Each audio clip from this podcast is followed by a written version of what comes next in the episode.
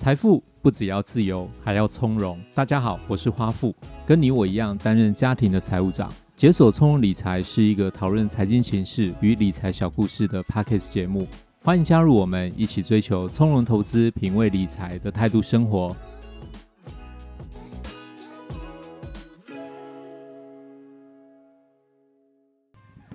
最近大家有没有发现一件事情呢？不管是你在搭捷运或者是搭公车，你稍微的扫描一下附近的人在做什么事情，你有没有发现有很多人的手机画面都在看盘？那吃饭的时候呢，如果你是自己一个人用餐，或者是你在咖啡店喝咖啡，你稍微竖起耳朵来听一下周围隔壁桌在讨论什么话题，我发现有一件事情非常有趣，几乎九成的人都在讨论股票。这当然是反映说现在的股市非常火热有关啦、那我前一阵子呢，跟我的工程师朋友一起聚餐的时候，我发现大家在饭桌上面讨论的题目也是在股市上面。当中有一个朋友跟我说，他说去年十一月下旬，台股连续下跌七个交易日，跌掉了八百多点。他说他从此就登出台股。而且他几乎惨赔快要两成，停损。那他也跟我开玩笑说，他说从此之后他要努力的加班，然后吃泡面，要当一个拒绝股票的小子。诶，我很好奇，我就是算了一下，这个期间呢，他说的这个期间呢，指数波段跌幅不过才五 percent，五个百分点哦，怎么会让他跌到登出股市呢？结果呢，我后来就仔细的再去问他一件事情，原来他说他因为重压的 IC 设计族群。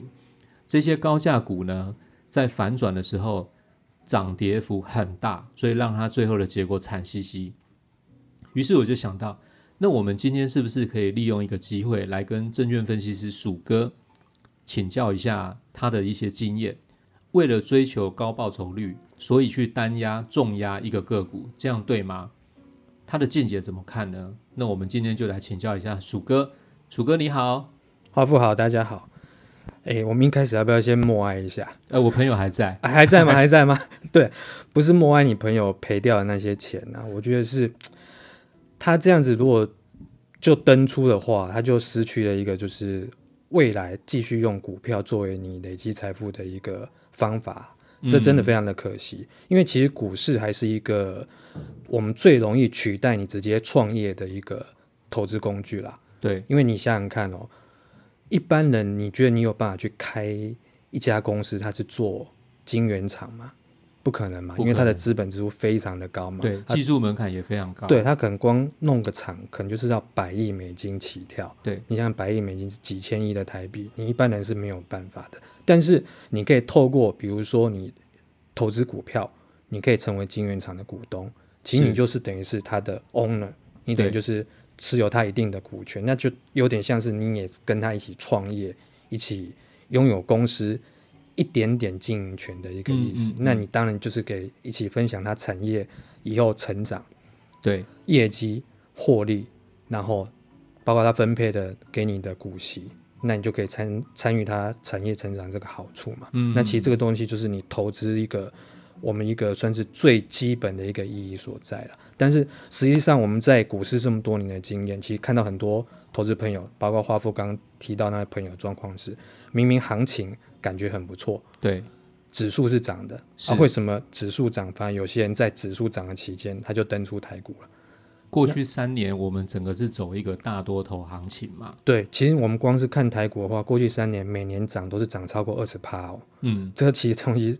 这个是非常非常少见的，它其实简单讲就是一个大多头的行情。可其实我现在这段时间不止花富的朋友，其实很多人反而在这种行情里面，现在就登出了。那就好像像说你去游乐场玩，明明就是感觉是你觉得好像胜算很高，可是你就这样子就把你的不知不觉把你游戏场的代币都花掉，你可能会觉得说很奇怪，这种东西是为什么你股市会这么难以琢磨？你指数我们最高的话，其实有到。一八六一九点嘛，就是创了历史新高，一万八千多点。对，但是我觉得这些人会登出的原因，是因为说，其实因为股市股市整个它的指数的波动度越来越大，虽然就是整个新闻媒体看起来台股它整个气氛是非常的热络，可是很多投资人心里面一定有这个感觉，就是为什么我的账上的报酬没有跟着指数一起往上走？就是像我们市场上很多老手常讲的，就是。你可能看起来你赚的指数，可因为你没有投资指数嘛，你投资的是股票，对对，就你赔了价差。是，我想要这这句话大家一定是有听过，就是你指数是上涨，但是你手上的持股不但不涨，反来反过来是跌的啦。对，所以最后你可能就被登出台股了。所以大家就常常说，其实你的鸡蛋不要放在同一个篮子里面，其实就是类似这样子的概念了。单押少数的一两档个股，而且它如果又是同类型的个股的话。那你又把你的资金全部 all in 下去的话，你很有可能就会遇到这种情况，因为很明显是我们这一波的上涨，其实龙头股就是那一两档股票在带动的，但但是在这个同时，其实很多中小型的股票其实它是在被出货的状况，表现并不好嘛。对，这个东西是其实你是股市有一些经验的话，你大概就会知道，那这样的状况是你可能会觉得说指数好，但是你的投资绩效却不好，那你平常在工作的时候，你的压力。一定会随着你的报酬率这样子的波动，一定会影响到你生活品质啦。所以，变成是说你的心情、生活被影响的话，其实非常的可惜的。但是人在股海飘啊，哪有不套牢的，对不对？对啊，谁敢说自己没有套牢过，对不对？几乎都有了，一定会有嘛。那只是说你怎么去面对这件事情嘛。好，那我想问一下，就是说，如刚刚所说的，那投资到底应该要争取胜率，还是要争取报酬率呢？到底是一次要赚五十 percent 重要，还是要十次每次都赚五 percent 比较重要？鼠哥，你的想法你怎么来看这一点呢？我觉得可以简单一句话回答大家，就是套一句电影的经典台词，就是失主这个问题要问你自己。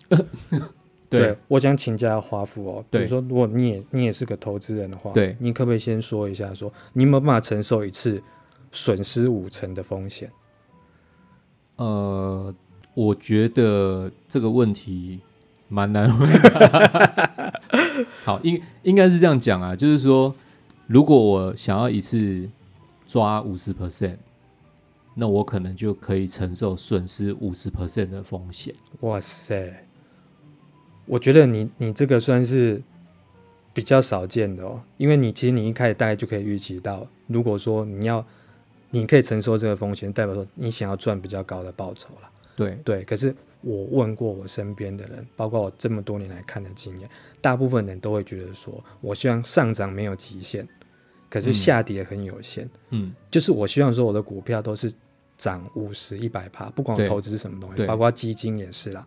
对，可是做多都是妖股就对了。对啊，可是，一旦股市在跌的时候，或是你手上的持股、你的投资在跌的时候，你就希望说它跌越少越好。那基本上那是不可能的事情，这基本上我没有看过。对，对，对，就是你实物上的话，你当然会希望说你的股票是一直涨，但是问题是你当你一选择到那种波动比较大的投资标的的时候，其他的风险度就是大。对，所以你有可能涨五十趴，但当你有可能跌五十趴。是，但大家没有做好我跌五十趴的那一种的那种心理准备。我觉得可以举个先举个简单的例子，大家可能会比较了解啦。比如说，我们二零二一年的十二月的时候，那时候的指数大概涨了将近那个月，大概涨涨了将近五 percent，一个月涨五 percent，其实非常的高了。对，就指数来讲，对，用指数来讲，因为很多股票如果指数涨五十倍，很多股票可能涨三十八、四十八，甚至更多都有可能。是，是，但是有一个很简单的逻辑可以问大家，就是说，那你猜一下台股的前十大权值股有谁涨赢大盘？因为如果说指数可以涨将近五趴的话，那应该十十只股票，因为至少有五只涨赢大盘吧？理论上，全指股应该要涨赢大盘嘛？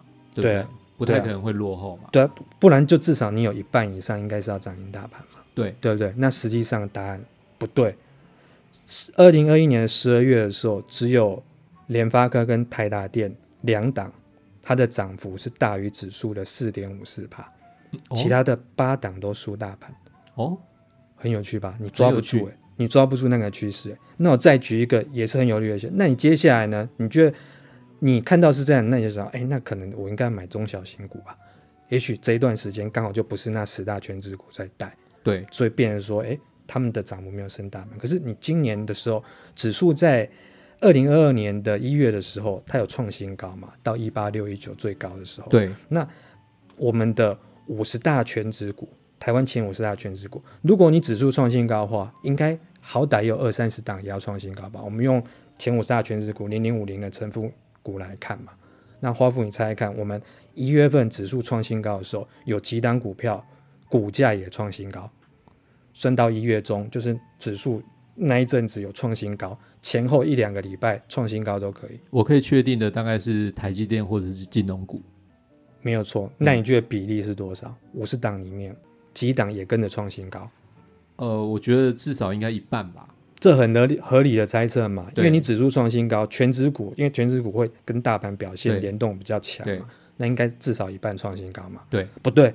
实际上只有四档，只有四档。对，就是台积电、联发科、兆丰金跟和库金，在元月的时候，二零二二年元月的时候有创新高。哦，你会不会觉得很有趣？那代表说其他四十几档都没有创新高，哎，那在干嘛？就在。指数股票就在鬼混啊！你不觉得很有趣吗？就你看，好像指数创新高，那问题是创新高的股票没那么多，代表说你手上大部分人手上的股票都没有创新高嘛？对，那你是不是可以了解说，其实你要去靠你自己选股技术，你要打败大盘，都是很不容易的一件事情。没错，即使你选择全值股，可能全值股表现都会输大盘指数的表现嘛？对。那很多中小型股，它的波动度其实是更高，更高。就像刚刚讲的，我们在指数上去的时候，其实很多中小型股其实是在杀盘。嗯，那那时候你的状况可能会更惨。嗯。所以这也是为了我们前面提到说，为什么有些人是看起来赚指数，可实际上他是赔了价差。明白，明白。所以呢，我们从上面例子就得到一个结论，就是我们要做的话，我是非常的建议说，你一定要做分散的投资啊。它的好处就是，其实你可以降低你的波动度，波动度其实就代表着你的风险。它可以让你发生，就是你有可能，如果你只压那一两档的话，你出现极端值的几率是很高。极端值的几率意思是什么？你可能大家平均，因为指数其实就是大盘对全部股票表现的平均。对对。那你要越贴近大盘的表现，其实会你比较容易去预测你的投资组合的风险。嗯那问题是，如果你只压一两档，你可能刚好就压到那个，有可能是大赚，也有可能是大赔。是，可我看到大部分投资人的，你很有可能就是压到赔赔面比较大的那个结果。是，所以变成是说，你用分散投资的方式的话，你拉长你的次数跟时间来看的话，你的表现会相对比你单压的状况是稳健的。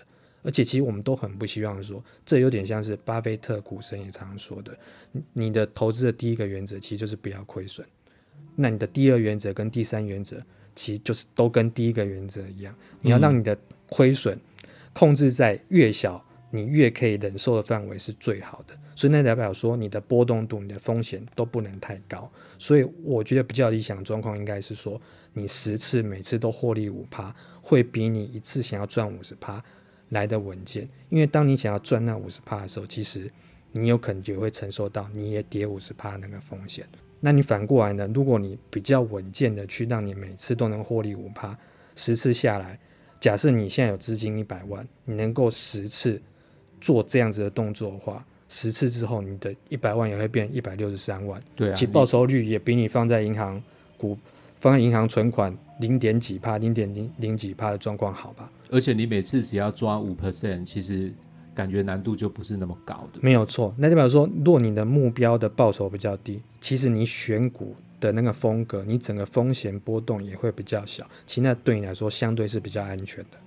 所以呢，我们可以得到一个结论，就是我们从投资的角度来看的话，你要争取的应该是稳健的投资方式跟报酬，那才是你真正投资的关键。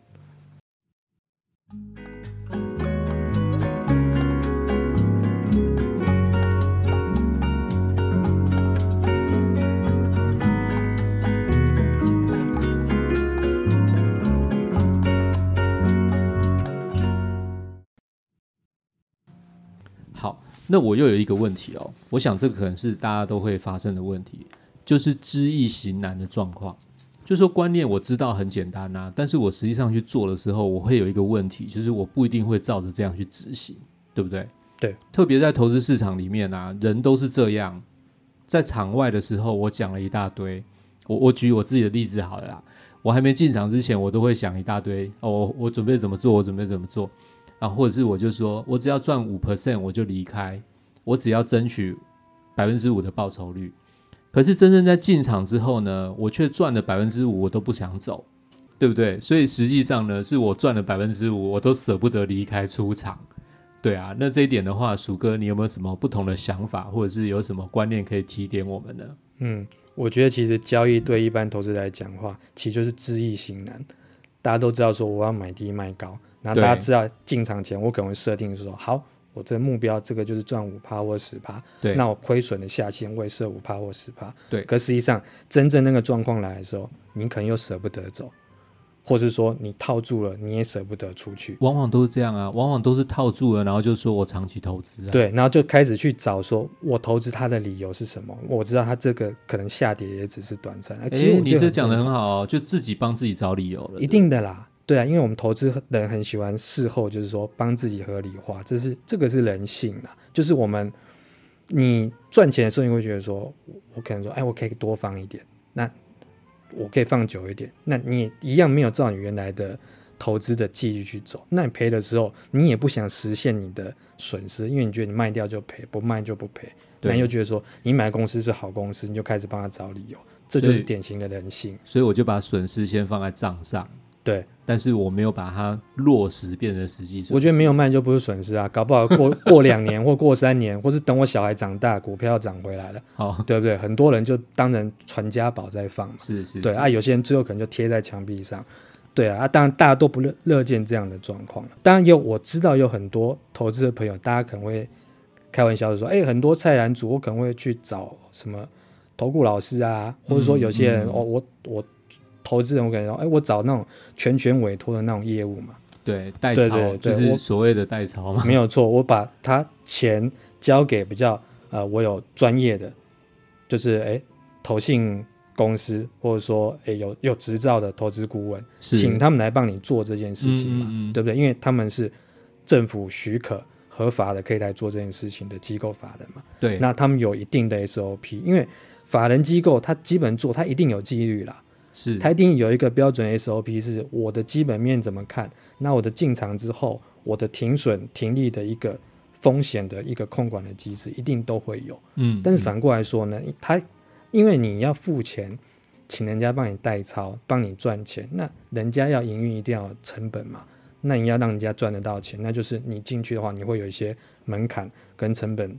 的一些成本跟门槛比较高啦，对啦，你可能要付出一些委托人家代操的一些费用，对，所以代抄的缺点就是成本跟门槛会比较高啦，对。对，所以我们这几年其实也有很流行一个东西，就是我们可以透过机器人做智能化的投资，那基本上呢，机器人它有一个很大好处，就是它绝对会有纪律，它不像一般的，因为机器人它不像我们人性有一些弱点，就是你当断不断。在投资上一定会有弱点的，对，没有错，这是一个东西。另外一个东西是说，因为它是用机器人来做这件事情的话，相对它的长期来看的话，它所需要的成本，当不像说我请人工那么高。嗯，嗯，那机器人又可以帮你做一个比较有纪律的一个，做一个资产的配置，它可以做一个主动的一个提醒跟告知的话，这样你比较能。所谓有点在协助你做一个有纪律的资产配置跟投资，它就不会让你因为大盘有突然一些变化，或者说一些消息面的干扰，来打坏你原本所要做这种纪律投资的方式，就不会变成说你在场外想的跟实际上在场内时候做的时候是不一样的决策。没错，你就照着这个原来你的设定这个逻辑，然后去用所谓的智能投资的方式的话，因为您设定好了嘛，你的目标就是设定到几年后。我的预期的一个状况，那你中间就比较不用担心说这段时间很大的消息面的波动，对，你只要照着你原来设定的投资机遇去走的话，因为其实长期来看的话，投资其实你投资时间越拉长的话，你的正报酬机遇当然是越高，对，你达成你的投资目标的几率也是越高的。对，还有一件事情就是说，整个投资时间拉长的话，遇到盘势波动很大的机会也会跟着变高嘛？没有错，没错。OK，那我想总结一下我们今天跟鼠哥讨论的经验跟一些建议。鼠哥建议我们啦，就是说，反正迟早你都是要分散投资的嘛，那何不一开始就分散投资，对不对？没有错。好，分散投资呢，它主要的目的是用来降低你的波动度的风险。那你相对来讲，你自己的生活品质跟工作品质就会相对好一点，不用时时去注意说这个盘势有什么很大的波动，反而去冲击到自己的心情。那宁可把这些时间啊跟情绪 all in 在工作上面，不要把这些精力跟情绪 all in 在投资上面。好，同时呢，也因为投资的时间拉长，进出的次数会增加，相对来讲会使得我们刚刚提到的知易行难的这个人性会被凸显出来。因为你交易的次数越多，你越容易被人性而影响嘛，可能会让你在进场之后反而变得没有纪律，那容易追涨杀跌。大家也不要觉得说这很奇怪，因为这很正常，这其实就是人性嘛。买高卖低，我想这很多人都有这样的经验啊。那相信呢，有进出股市的朋友或多或少都有这样的想法或者是经验。那这时候，如果可以透过这种没有人性的机器人，讲难听点叫做没有人性的机器人来帮你操作，或者是帮你来执行，那反而会变成是一个投资规划的优势。我想这个部分很值得大家来研究参考看看。那我们这一集呢，就跟大家聊到这边，非常谢谢鼠哥来到我们的节目，谢谢，跟大家把这个过去股市的一些投资迷思还有正确的观念讲得很清楚。好，谢谢鼠哥的经验分享，也谢谢大家的收听。那如果大家觉得我们制作的内容还不错的话呢，也请帮忙订阅、分享跟评价哦。这里是解锁从容理财，我是花富，我们下次见哦。